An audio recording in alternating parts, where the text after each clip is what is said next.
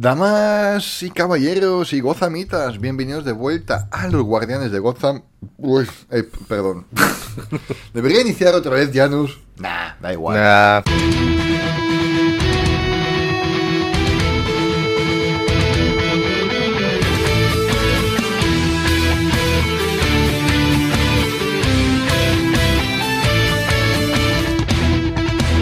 Bienvenidos a Guardianes de Gotham, eh, segundo capítulo de nuestro Batmes, Batmonth, debido al estreno de Batman. eh, nos, nos sumergimos en el mundo de Batman y esta semana con un psicoanálisis que hace un montón que no hacemos de un personaje. Eh,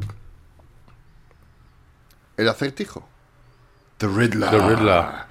Mejor interpretado, obviamente, por Jim Carrey en Batman Uf, Forever. esto, una obra Ay, maestra, Mejor una- interpretación. Merecedora de. Mm, De Oscar. Grammys, Gra- Emmys. Golden eh, Globe. Sí, eh, o sea, festival. el- Tonys. eh, Todo, o sea, todo. Incluso cosas que no están eh, relacionados con el, con el cine, el MTV Music Award, o sea, todo. Que vete tú a saber si ganó alguno de esos premios. Porque el MTV sí que hacía cosas como de cine y tal en su, en su tiempo. ¿Te acuerdas cuando el- los MTV Movie Awards estaban guays? Sí, ¿te acuerdas cuando la MTV estaba, Estaba guay? guay, sí, esto para, para empezar, obviamente. Eh, también le quería dar las gracias, eh, déjame rápidamente abrir este pantallazo, a el comentario que nos dejó esta madrugada Alejo Jiménez Chong en, en nuestro capítulo anterior y dice, no me gusta este podcast, Evox lo reproduce sin que lo solicite. Alejo, muchísimas gracias por dejar tu comentario. O sea, te lo... Y no sé, Pues tendrás que hablar con Evox. Nosotros estamos aquí. Nos escucharás porque somos Evox Originals y nos meten ahí en la cola. Claro. ¿Tú tienes un podcast que es Evox Originals? Si eso dejas otro comentario. No sé, no entiendo. El acertijo. Eh, ahora serio. ¿Es un personaje que a ti te gusta? ¿Has leído algo del acertijo que digas, uh, me ha llamado la atención? ¿Conoces el acertijo en los cómics? No lo conozco muy a fondo. Pero es que mm, la galería de Batman, de los villanos de Batman, es que es tan buena, francamente. Que, o sea, mm, se puede hacer cosas. Hay algunos personajes, ya los más metas, que, mm, o sea, no me llaman tanto la atención. Pero en, plan, la, la psicología, y por eso lo hacemos, y son muy divertidos, la psicología de, de la mayoría de los eh, de los villanos de Batman es que dan para mucho juego. O sea, no soy tan fan de villanos tipo Killer Croc o Clayface, que es como más... No sé cómo decir, me parece que estarían más mejor en la galería de Spider-Man, por decírtelo de alguna manera, que en, una, en la galería de, de Batman. Pero mm, más que nada no porque sean malos de por sí, sino porque parecen que están fuera de lugar. Pero, o sea, los, los villanos tipo de Riddler, o sea, el acertijo, Two-Face, Joker. O sea, tienen unos perfiles psicológicos que son muy interesantes y puedes hacer buenas historias con ellos si sabes utilizarlos. Correcto. Y se supone que Matt Reeves para la película de Batman eh, lo supo usar. No lo sabemos porque no hemos visto hemos la visto película aún. todavía. No nos matéis. No, Somos pero- un poco reacios a ir al cine todavía. Somos responsables en ese aspecto. Exacto, y, y muchos motivos más, pero eh, en fin, ya la veremos. Y supongo que nuestra reseña de Batman Ego o Batman Impostor, o los dos, lo haremos cuando The Batman sale en HBO Max en, en- en más y medio, mes, mes y medio más o menos. Bueno, el acertijo igualmente se, se puede hablar de él. Pero dicen que el acertijo ahí es muy Zodiac Killer. Sí, me lo comentaste. Muy Vale, pues lo interesante. ¿Eh? Vale, lo siento. ¿Lo sientes por qué? Pues ya te lo había dicho. No, pero porque un comentario hemos ido hablando y es un. Es, vamos, o sea, hace que sea, tenga más ganas de, de ver cuál es el, cuál es, digamos, esta, esta rendición de, de Riddler. O sea, pues es algo tipo Zodiac, pues será algo que no hayamos visto antes en los cómics, entiendo. Es algo un poquito diferente. Que yo sepa, pues yo conozco un par de fases del acertijo en, en, el- en los cómics, pero tampoco a este, este estilo de asesino, por así decirlo. Una vez más, defiendo Batman Forever y Batman y Robin, en este caso Batman Forever, que Jim Carrey está haciendo el, el- a- el acertijo de 66.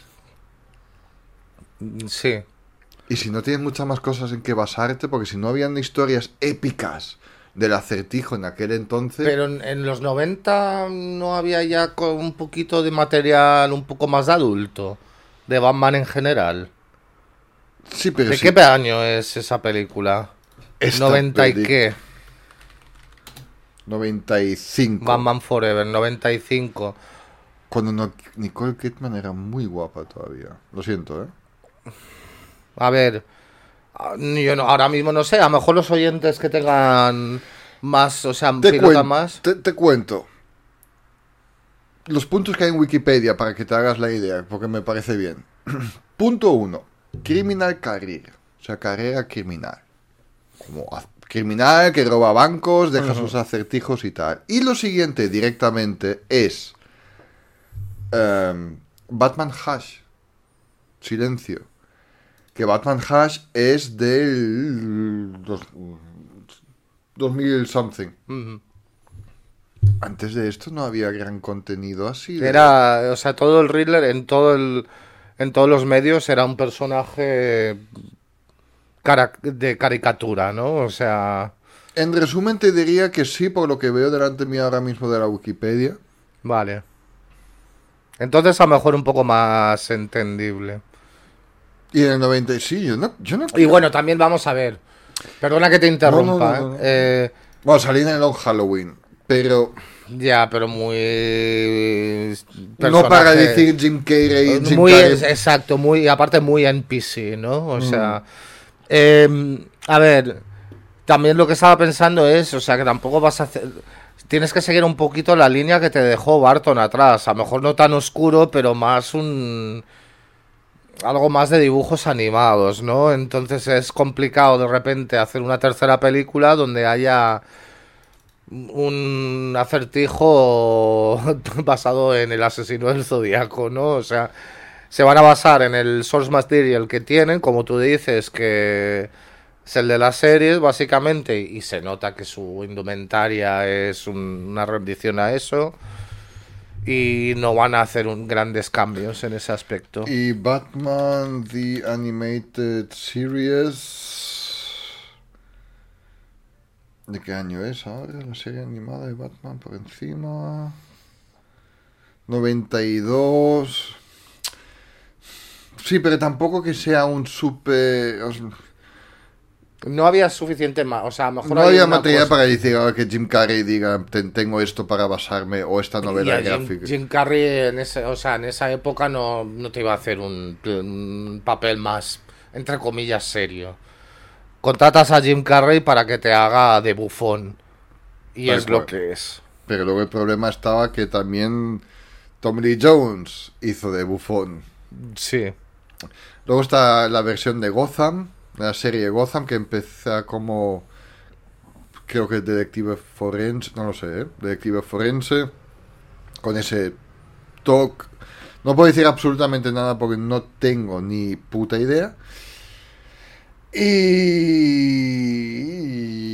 Y ya está. Y ya está. ¿No? Mm.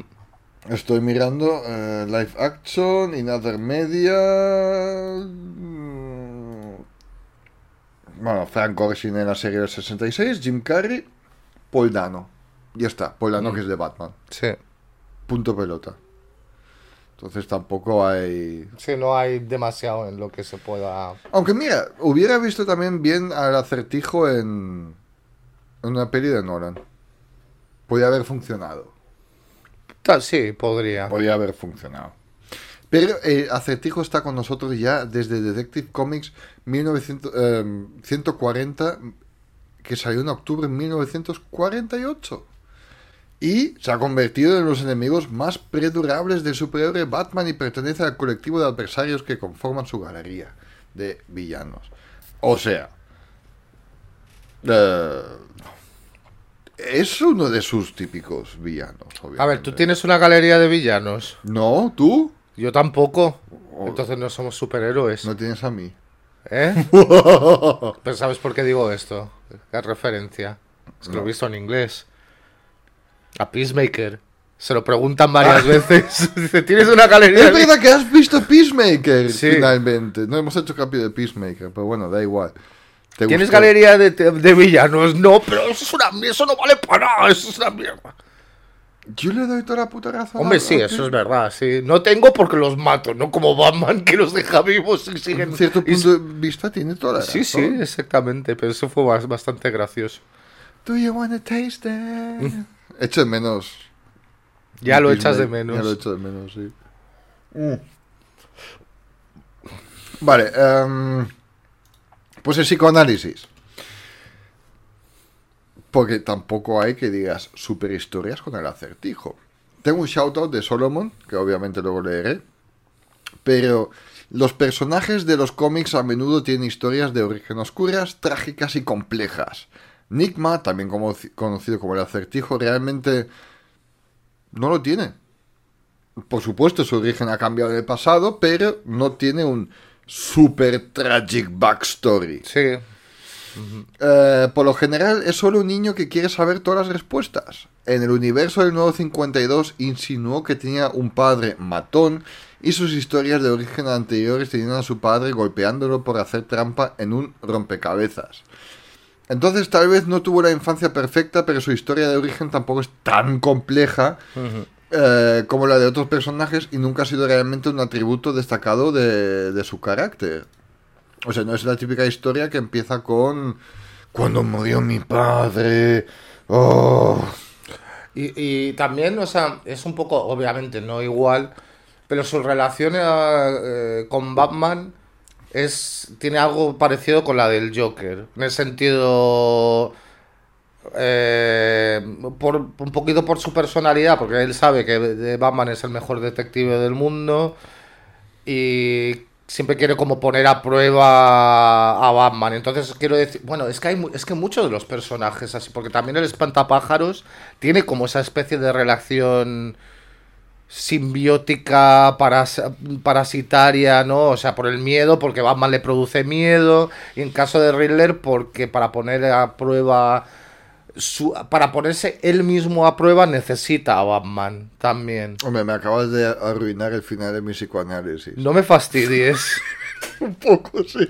Pero sí, el resumen es eso, exacto. Porque tampoco es que sea muy profundo. Pero sí, bueno, estas han sido los guardianes de Gotham. No, tengo un par de cosas más. Pero es verdad que hacemos el psicoanálisis, pero lo quise hacer porque no es el origen oscuro típico como conocemos, sino bueno, todo lo que acaba de decir Llanos. Joder, lo siento. Qué va. A ver, te- todo lo que has dicho lo voy a desarrollar ahora un Sí, poco desarrollala un poquito más. A ver, Acertijo no es un producto de su entorno como muchos personajes, es una persona eh, intrínsecamente mala. Es un psicópata inteligente a quien muchos ven simplemente como otro tonto villano de Batman. Y aunque con muchos personajes de cómics ha sido escrito como un personaje tonto y único, es mucho más que esto. Como la mayoría de las personas, el acertijo está en un estado constante de construcción de identidad. Por lo general, para los psicópatas, su principal medio de construcción de identidad es a, través de la obte- obtención de poder. Entonces, ¿cómo logra Edward Nigma el poder? A través de su inteligencia, por supuesto. A través de su autoimagen grandiosa, Nigma se ve a sí mismo como una naturaleza superior al resto de la humanidad. Utiliza acertijos para demostrarse continuamente a sí mismo que es más inteligente que los demás cuando no pueden resolver sus acertijos y demostrando que demuestra su superioridad. Obtiene un nivel de poder, dominio y gratificación al crear intrincados rompecabezas que confunden al hombre básico. Bueno, yo creo que eso hay un problema un poco. Ay, lo siento, espera un momento. Move the catard. Lo siento, lo siento, lo siento. Ya. oh, Hostias, pues, ¿cómo le hace? La gata estaba durmiendo tan cómodamente. Si tienes un... si a ti se te duerme la pierna y tienes la gata encima, la pierna da igual. Da igual, se amputa. Ahora se va a querer ir, seguramente. No. Ahora se vuelve a dormir. Es que es. wow. Llevabas así, creo que el podcast anterior de los Power Rangers que hemos grabado fue media hora, 15. Llevabas con la pierna así 45 minutos. Desde las 6. Bueno, pues eso, lo que iba a decir, o sea, yo, hay un poquito una cosa, o sea, por lo que has dicho, pero yo creo que es un poquito con todos los psicópatas, pero a un punto de falta de autoestima ahí y de no saber plantear el, em, digamos, esta- estas propias eh, pruebas que tú eh, realizas para mostrar tu superioridad. O sea, has mencionado que intenta pues hacer dejar acertijos eh, para demostrar su superioridad de inteligencia sobre los demás. Pero claro, él lo que no lo que no lo que no se da cuenta o lo que omite es que él, o sea, que se quita valor a, a, digamos esa, esa prueba de superioridad porque él parte con la ventaja. O sea, sería para, por decirlo de alguna manera, sería como, como él da el primer paso. mm, Por un lado, es una partida de ajedrez, las blancas siempre tienen la ventaja porque tienen el primer movimiento. Muy O- racista. ¿Eh? ¿Eh? O que yo todavía, o sea, lo veo como más gracioso, pues imagínate, imaginaros los 100 metros lisos, pero tú partes con 10 metros de ventaja sobre los demás. Mm. Y después llegas primero y dices, "Ah, es que soy el más rápido. No, ojo, es que tenías una ventaja desde el principio. Y si tú dejas, o sea, por tú dejas un acertijo, o sea, tú estás como comenzando esta, est- eh, esta batalla, no se empieza desde un, eh, desde un plano igual, ¿no? Entonces, ahí creo que se muestra un poquito la inseguridad en sí mismo y la falta de... Y omitir seguramente a propósito o inconscientemente omitir este, este, este tipo de, de análisis para hacerse sentir bien consigo mismo. Y luego está lo mismo que tú has dicho con el espantapájaros, es verdad. Él y seguramente otros villanos de Batman, que es en plan, espantapájaros dice, soy el, el Lord del miedo. Pero Y le da miedo. Enigma dice que soy el Lord de la inteligencia. Sí. Y luego viene Batman y dice, no tengo miedo de, de ti, o de tu gas, o lo que quieras. Y le muestra a Enigma que él es más inteligente que, que Enigma. No, y, y- y el espantapájaros, o sea, realmente es un poquito. Él dice que es el, el rey del miedo, pero le tiene miedo a, a Batman. Es un poquito, es como una especie de fetiche masoquista que tiene. Mm. Por eso vuelve y vuelve y, y- y- quiere retar a, a Batman para superar sus propios sus propias inseguridades, al igual que el acertijo. Te iba a decir, es exactamente lo mismo. Sí. Y seguramente que con algunos otros villanos de Batman también. Que es... Porque son, o sea, vamos a ver, son eso es la diferencia a lo mejor con hay otros villanos, no me viene a la cabeza, pero el Joker, por ejemplo, no tiene no tiene esta esta necesidad. O sea, él, o sea, es un es una relación para para para el Joker simbiótica con con Batman, pero por otras razones. O sea, por o sea, Si no te estoy mirando es porque te estoy pasando el capi de Picard. ¿eh? vale, vale, vale. Pero em, te escucho. que mm, simplemente, o sea, suena un poco que estoy citando una película de, de Nolan, pero sí que es verdad como que Batman lo completa al Joker. Eh, y necesita, o sea... Bueno, pero ta- ojo, eh, también muchas veces el Joker ha dicho que ha comentado de que necesita romper a la moralidad de, Batman para él sentirse bien. O sea, uno de, uno de los uno o capaz que digamos el, el, el- el fuel que hace que siga hacia adelante el motor del, Joker es conseguir romper el código moral de Batman. Esa en teoría es su, su motivación principal. Pero el otro Pero, día- pero, a dif- perdona. No, no, no, no. Estás perdonado. Eh, a diferencia, a diferencia mejor de- del acertijo y el espantapájaros, no es por una cuestión de inseguridad de sí mismo, sino una especie como de, de un, del reto que él necesita. O sea, todo, es por aburrimiento. El mundo le aburre al Joker y, o sea, Batman es como el último escollo para, o sea, mostrar ese... eh, el cinismo y el nihilismo del Joker. Porque el Joker, o sea, si también, o sea, si metiéramos puntos de filosofía, sería un cínico y un nihilista Mm. por completo. Entonces, claro, los, nihili- los nihilistas, o sea, alguien que tenga valores y cree en algo, porque Batman, o sea, es eh, Batman, Batman Bruce Wayne, o sea, tienen, su código moral viene de una creencia aferrada eh, en, la justicia, o sea, como sea. Eh, un nihilista es que no cree en. O sea, es más complicado de decir que un nihilista no cree en nada, pero. em, es un poquito como. mm, tener estos. un- unos objetivos. eh, un- un- una moralidad, digamos. General, o sea, que no venga de ti mismo. Lo, lo reniegan. Entonces, Batman es un poquito esa representación de lo que el Joker mm, no cree y necesita romperlo para que se complete su visión cínica y nihilista del mundo. No sé si me he explicado, pero no sé. Bastante. Bueno, y ya me diréis oyentes vosotros también si, si ha tenido sentido. Es que el otro día vi otra vez una reseña de Caballero Oscuro y siempre hay una frase que para mí define el, el Joker en todos los tipos de medios y es la escena de interrogación, eh, buena escena, pero cuando Joker, o sea, Batman empieza a dar hostias porque no se puede hablar con el Joker y el Joker se empieza a reír y dice, no tienes nada contra mí. Nada. Si muero me la sopla. Pero es que la cosa es que no me vas a matar por tu estúpido código. Sí. Y eso le, le motiva al, al Joker también, en- básicamente en buscar la muerte, pero... Y, el- y cuando parece que va a morir al final de la película, se está cayendo y se está riendo. Porque Pues a pesar de la posibilidad, exactamente, porque a pesar de la posibilidad de que está a punto de morir, para él ha ganado, le da igual la muerte, mientras que sepa que ha, ha de- ha derrumbado el código ético de Batman. Al final está siendo una psicología de, de la galería Joker, de pero- villanos. Sí. Pero sigo abriendo paréntesis. En esta reseña, tú te acuerdas bastante bien de Caballero Oscuro, más o menos.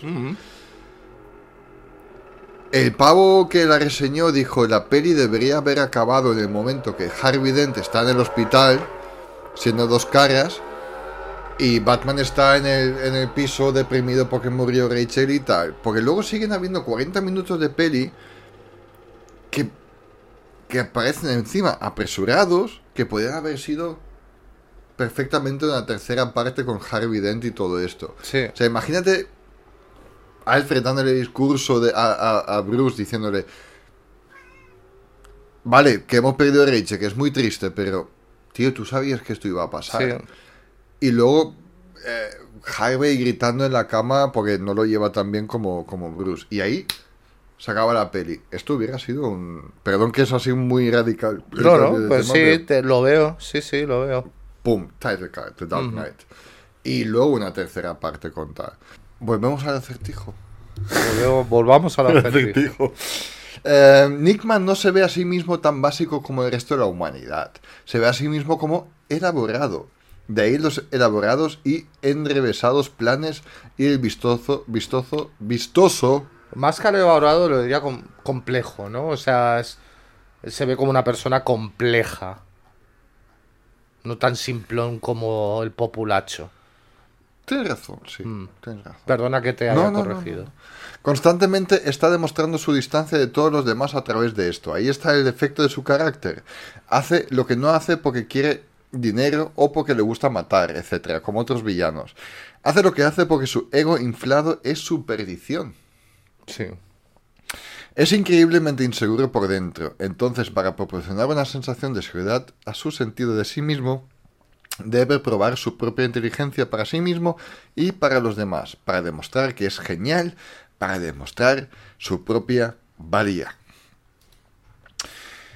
¿Y cuál es la gran prueba para probar su autoestima? Bueno, para burlar a Batman, por supuesto. Batman es el único tipo al que Riddler realmente respeta. Él ve a Batman como un oponente digno, una prueba digna, mejor dicho. Si puede ser más astuto que Batman, entonces demuestra su inteligencia y por lo tanto demuestra su superioridad y su autoestima de una vez por todas. O sea, es como otros villanos que por haber sido maltratados por sus padres o tal, quieren... Bueno, es un poco como Peacemaker, Ujú. para daros un ejemplo Sí. más reciente, porque quieras o no... Vale, luego pasa lo que pasa, pero al principio él quiere mostrar a su padre que... Que es, es válido para llevar el, el, el traje de Peacemaker. Aunque- los cascos. Do you taste it? Mm. Vamos a leer un shoutout de Solomon que dice: Mejor historia del Riddler es la de Dark Knight Dark City de Peter Milligan allá por los años 90. Una miniserie dentro de la serie que empezó en Batman 452 hasta el 454 con un Riddler mucho más oscuro, y tiene su explicación en la historia, y una historia que podía haber sido escrita por la EC de los 50. El dibujo de la historia no destaca mucho, pero es un trabajo correcto de Kieron Dwyer. Mención especial a las portadas de Mignola. Como dato adicional, ahí es donde, creo, aparece el demonio Barbatos, el cual fue abusado sexualmente por Scott Snyder en sus pajas mentales de metal. También me gustó la época en la que Ritter estaba semi-reformado y tenía una agencia de detectives. Y lo que odié fue que escribió Tom King en la guerra de los acertijos y las bromas. Fue lo único que leí de su etapa y entendí el odio que se ganó. Tom Bueno, pues, King, o sea, parece... A mí la etapa de Tom King de Batman y especialmente la historia que dice Solomon me encantó. Sí. Pero Solomon y yo Estáis en mundos... muy diferentes. muy diferentes. Es que Tom King parece que tiene eso, ¿no? Que es eh, o, o lo amas o, o lo odias. Yo, por ejemplo, o sea, cosas que tengo de Tom King me parecen muy buenas. La visión de Tom King. Eh, Mr. El- Miracle. Eso. Muy bueno también. No he leído su etapa de, de Batman, pero sí que he escuchado gente que... mm, o sea, Jaume me parece que dijo que tampoco le convencía. Si os gusta a ti, a Solomon, a Víctor y a Jaume, no me va a gustar a mí. Si me gusta a mí, no os va a gustar a vosotros. Bueno, algunas cosas hemos coincidido. Algunas cosas sí. No, pero me- sí, sí, tú y yo es otra cosa, pero en un general overthink. Y yo creo que la cosa es también en según qué cosas. Yo quiero apagar y simplemente ser entretenido y algunos buscan, les falta la profundidad. Voy a abrir al gato, por eso se me escucha. Sí, se, se va... Después de todo el rato que la ha estado acariciando, se ha dormido... Es- o Porque sea, has movido la pierna. ¿eh? Y- Porque has movido la pierna. Vale, bueno, sorry. Esto es como cuando duermes con tu novia con el, el brazo debajo de, de la almohada. Pero se ha ido sin despedirse y ni nada. Me siento ofendido. Y yo creo que es eso, que... Y eso no lo digo a malas ni por insultar. Yo creo que soy diferente del tema de los cómics. Soy simplón. Quiero que me entretengan. Mm. Y algunos dicen en plan, esto es demasiado simplón, es un insulto hacia mi inteligencia. Donde yo hasta me atrevo a decir que la mayoría de las obras de Alan Moore, muy políticas, a mí no me llaman. Porque quiero escaparme mentalmente a un poco a, a otros. No digo que sean malas, las tengo, las he leído. Pero a lo mejor soy mm, en mi edad ya, muy simplón. Mientras tanto mi padre me dice, oh, me encanta Star Trek Discovery. Y digo, ¿cómo te puede gustar? Y me dice, es que es simplón. Y digo, es que, ¿qué te voy a debatir? Demasiado simple. No sea simplón, sí. Pero, ¿me entiendes? Mm. No sé. Y no es que todo lo mío solo sea fast comics tipo Fast and Furious, pero no sé, a mí lo de Tom King especialmente, ay, que no cada tomo es oro, pero no me pareció la peor historia del mundo. Pero vamos a ver, Tom King, si te gustó Mr. M- Mr. Milagro y si te gustó Visión, o sea, vamos, no son cómics de, de puñetazos y dar hostias. Sí, me- y me gustaron estos. Exacto, muchísimo. o sea, vamos a ver, tampoco no son simplones si te gustaron, o sea que... Mm, Y tengo ver. muchas ganas de que salga en recopilatorio Strange Adventures. De... Lo he visto y tiene muy buena pinta. Me gustaría también tenerlo. Sí, sí, pero creo que la miniserie se acabó hace poco. Sí. Eh, entonces, hasta que salga en recopilatorio, pero ahí aprendí mi fallo y dije, ahora voy a esperar, Voy a esperar que salga un en recopilatorio. Igual que Batman Impostor no tardó nada en salir. Volvemos un poco al acertijo, me queda un poco. Es fácil descartar a The Riddler como un villano tonto, especialmente debido a cosas como Batman Forever, pero está en su mejor momento cuando está escrito como un psicópata frío y calculador, con un don para la tea- teatralidad. Y por cierto, se me olvidó decirlo, gracias Solomon por tu shoutout. Muy amable de haber participado. Aunque también estás en nuestro grupo Telegram. Hemos visto a Riddler hacer muchas cosas en el pasado, desde presentar su propio programa de televisión hasta enamorarse de una chica solo para darse cuenta de que no la amaba, solo amaba intentar resolver el acertijo de cómo conseguirla. Pero una de las mejores cosas, nah, peor, eh, fue el año cero, que lo hemos mencionado hace poco en uno de estos programas. El año cero fue, por supuesto, el evento de Batman de un año que ocurrió en el nuevo 52, que detalló los orígenes de Batman. Lo bueno de esto fue que el acertijo fue uno de los principales villanos. El acertijo se apoderó por completo de Gotham. Y aquí ya me pierdes. No me creo que el acertijo se apodera de todo Gotham. En el mundo de los cómics especialmente. De- eh, así como lo conocemos. Si me dices que en The Batman es diferente, pero claro. Un asesino en un, en un mundo de Detective City Noir es... Es que yo no lo veo porque es que no veo que le interese eso.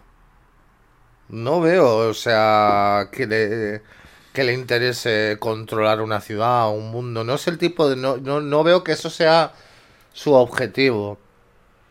Por ejemplo, puedo ver... Bueno, no es controlar. Al Joker... O sea, el, el control del, del Joker sería sumir a Gotham en el completo caos. O sea, que convertirlo en, en la anarquía. O sea, si, si Gotham se convierte en anarquía, eso sería el control del Joker. Claro. Pero Riddler, o sea, el acertijo, no veo que tenga esa, digamos, esa ambición de controlar la ciudad entera. No le completa, no, no le llena de ninguna No manera. lo, no lo veo tampoco. Em, la historia sigue con que... em, o sea, el año cero fue por supuesto el evento en Batman de un año ocurrió en el 52, que detalló los orígenes de Batman, que se ignoró bastante porque la gente dice, no, los orígenes de Batman es Batman año 1, punto pelota. El Riddler se apoderó de por completo de Gotham y solo libraría la ciudad si resolvían sus acertijos. Se caracterizó por ser brutal, frío y desprovisto de cualquier sentido de empatía hacia aquellos a quienes torturaba. Pero tienes que imaginar Gotham incluso con... que parecía como I Am Legend, ¿sabes? Con Ya, ya. plantas y todo por los edificios y decías, "Ni de puta coña. Todavía tenía su estilo y encanto clásicos, colocando a Batman en un juego para salvar a Gotham. Una vez más, pudo lograr una sensación de dominio al hacer esto. Todo para servir a su propio ego e inseguridades. No. No. O sea, eso es una historia que realmente a mí, eso es Scott Snyder, y eso es una de las historias que digo, no, tío. No lo veo. Escúchame, vi episodio 3 hace poco. ¿Te acuerdas cómo tú y Antonio os habéis reído del momento del combate de Anakin y Obi-Wan que están ahí Sí, moviendo? a ver, ¿qué, qué- cómo vas a intentar justificarlo? Power up. Me la suda eso. Lo que están haciendo ahí es como cargar, o sea, es, es como cargar Pero fuerza da igual, para- o sea, vamos a ver, Mike, estás desde atrás hacia adelante. O sea, da igual, o sea, la explicación, es ridículo, punto. Llegamos hasta, para mí, el pináculo de lo que es posible. Ya de, y contando acrobacias y tal, fue eh, la, la, la lucha en la amenaza fantasma Con Darth Maul. con Darth Maul. Preciosa. Lo máximo que puedes llegar. Y a partir de ahí, que ya fueron con. Ataque de los clones, la venganza de los Sith, ya se pasaron, ya fue too much.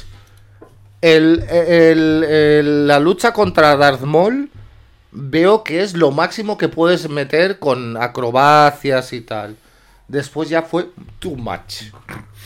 Too much. Y me da igual lo que... Power up, venga ya. No, ¿Qué, le, digo- sa- qué le salió? Un, un flotando del techo, un... una- un- No, un- pero se ve claramente que champiñón. estaban como haciendo con las espadas cada uno dándole Oh, come vueltas, on, bum, bum, dude, bum, para no. luego darle más fuerte. Dude, no. No digo que lo, que lo defienda, solo digo como en nuestro último, un- en- hace dos semanas. No has ayudado a tu causa, lo siento. Nunca defendí la causa, solo dije, vi la peli otra vez hace poco y dije, es una especie de movimiento de power up. That's it. Sí, ¿no? Como cuando los boxeadores cogen la mano y empiezan así a, a- no, o sea, a darle vueltas así. Dude, no.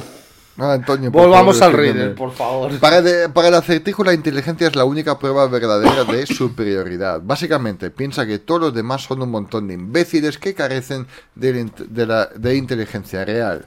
Probó su teoría en el año cero y nadie pasó su prueba excepto Batman.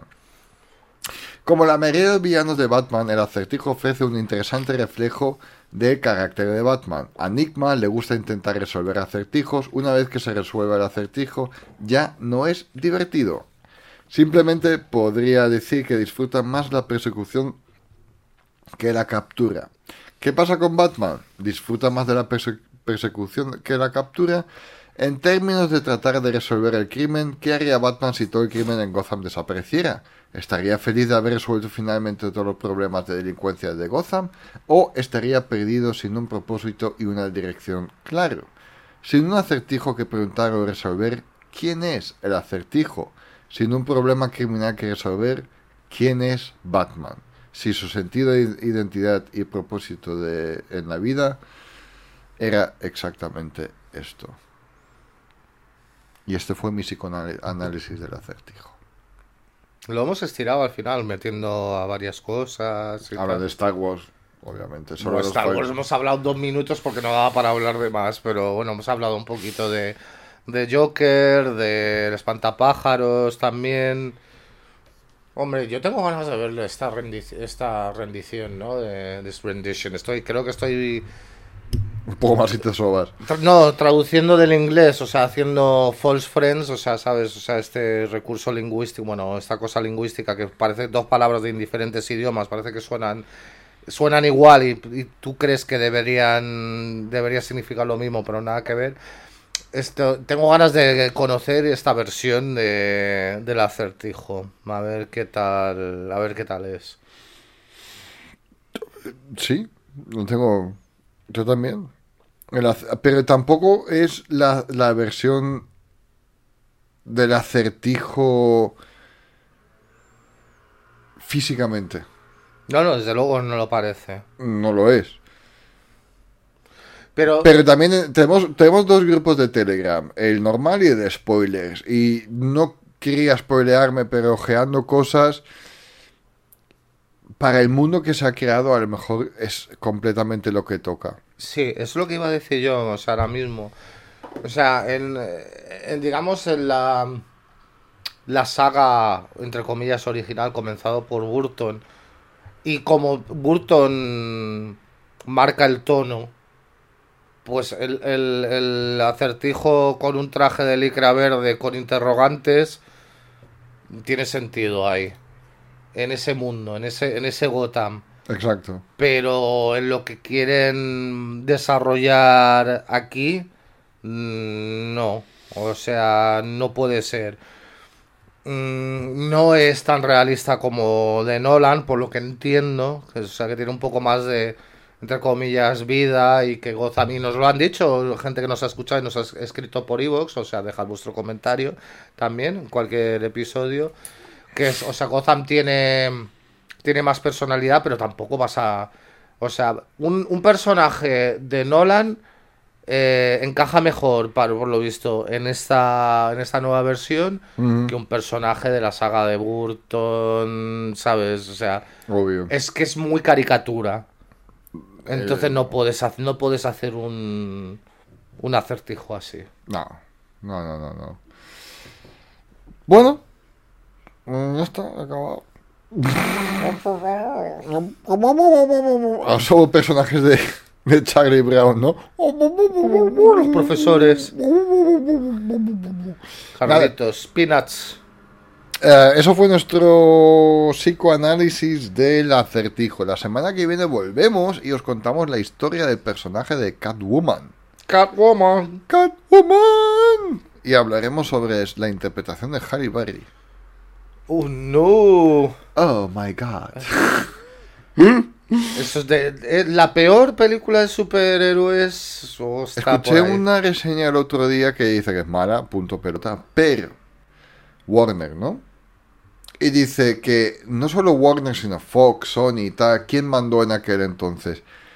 Gente como, gente como Bob Iker, viejos republicanos, americanos, machistas, asquerosos. Ujú.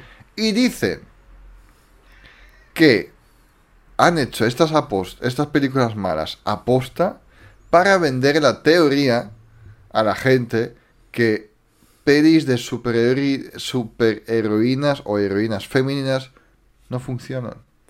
Uf, yo esta, esta teoría de la conspiración la veo muy farfetched, tío. Perder pasta, perder esa cantidad de pasta para demostrar... por- No. No perder pasta del tampoco del todo. Se lo pueden permitir esto una vez al año. No, pero a ver, se lo pueden permitir. ¿Te acuerdas de Electra? Sí, Pues, ¿sabes? ¿Te acuerdas que Electra tiene una peli sí, con Thought? Sí, sí. sí, me acuerdo, lamentablemente. Pero quiero decir, al final esta gente son capitalistas. Lo que más les importa es la pasta. Lo que pasa es que no tienen la sensibilidad. O sea, podemos hablar de que las algunas películas del último.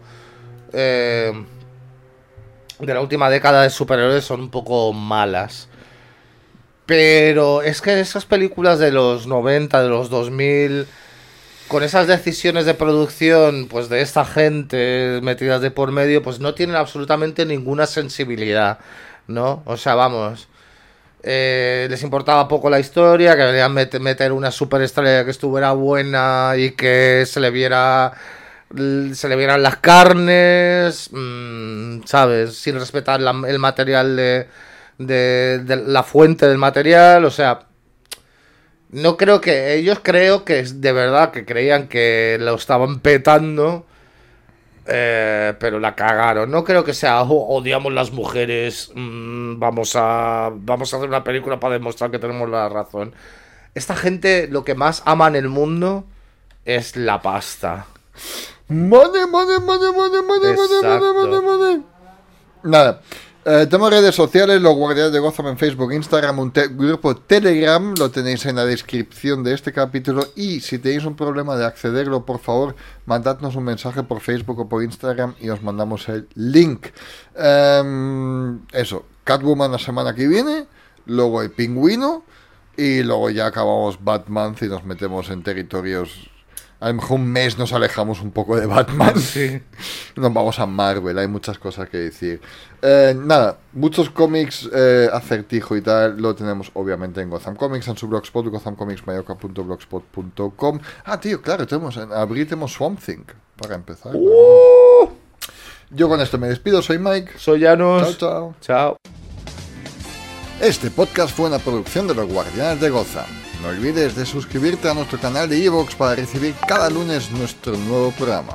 O anímate y apóyanos para recibir podcasts exclusivos y muchos más beneficios.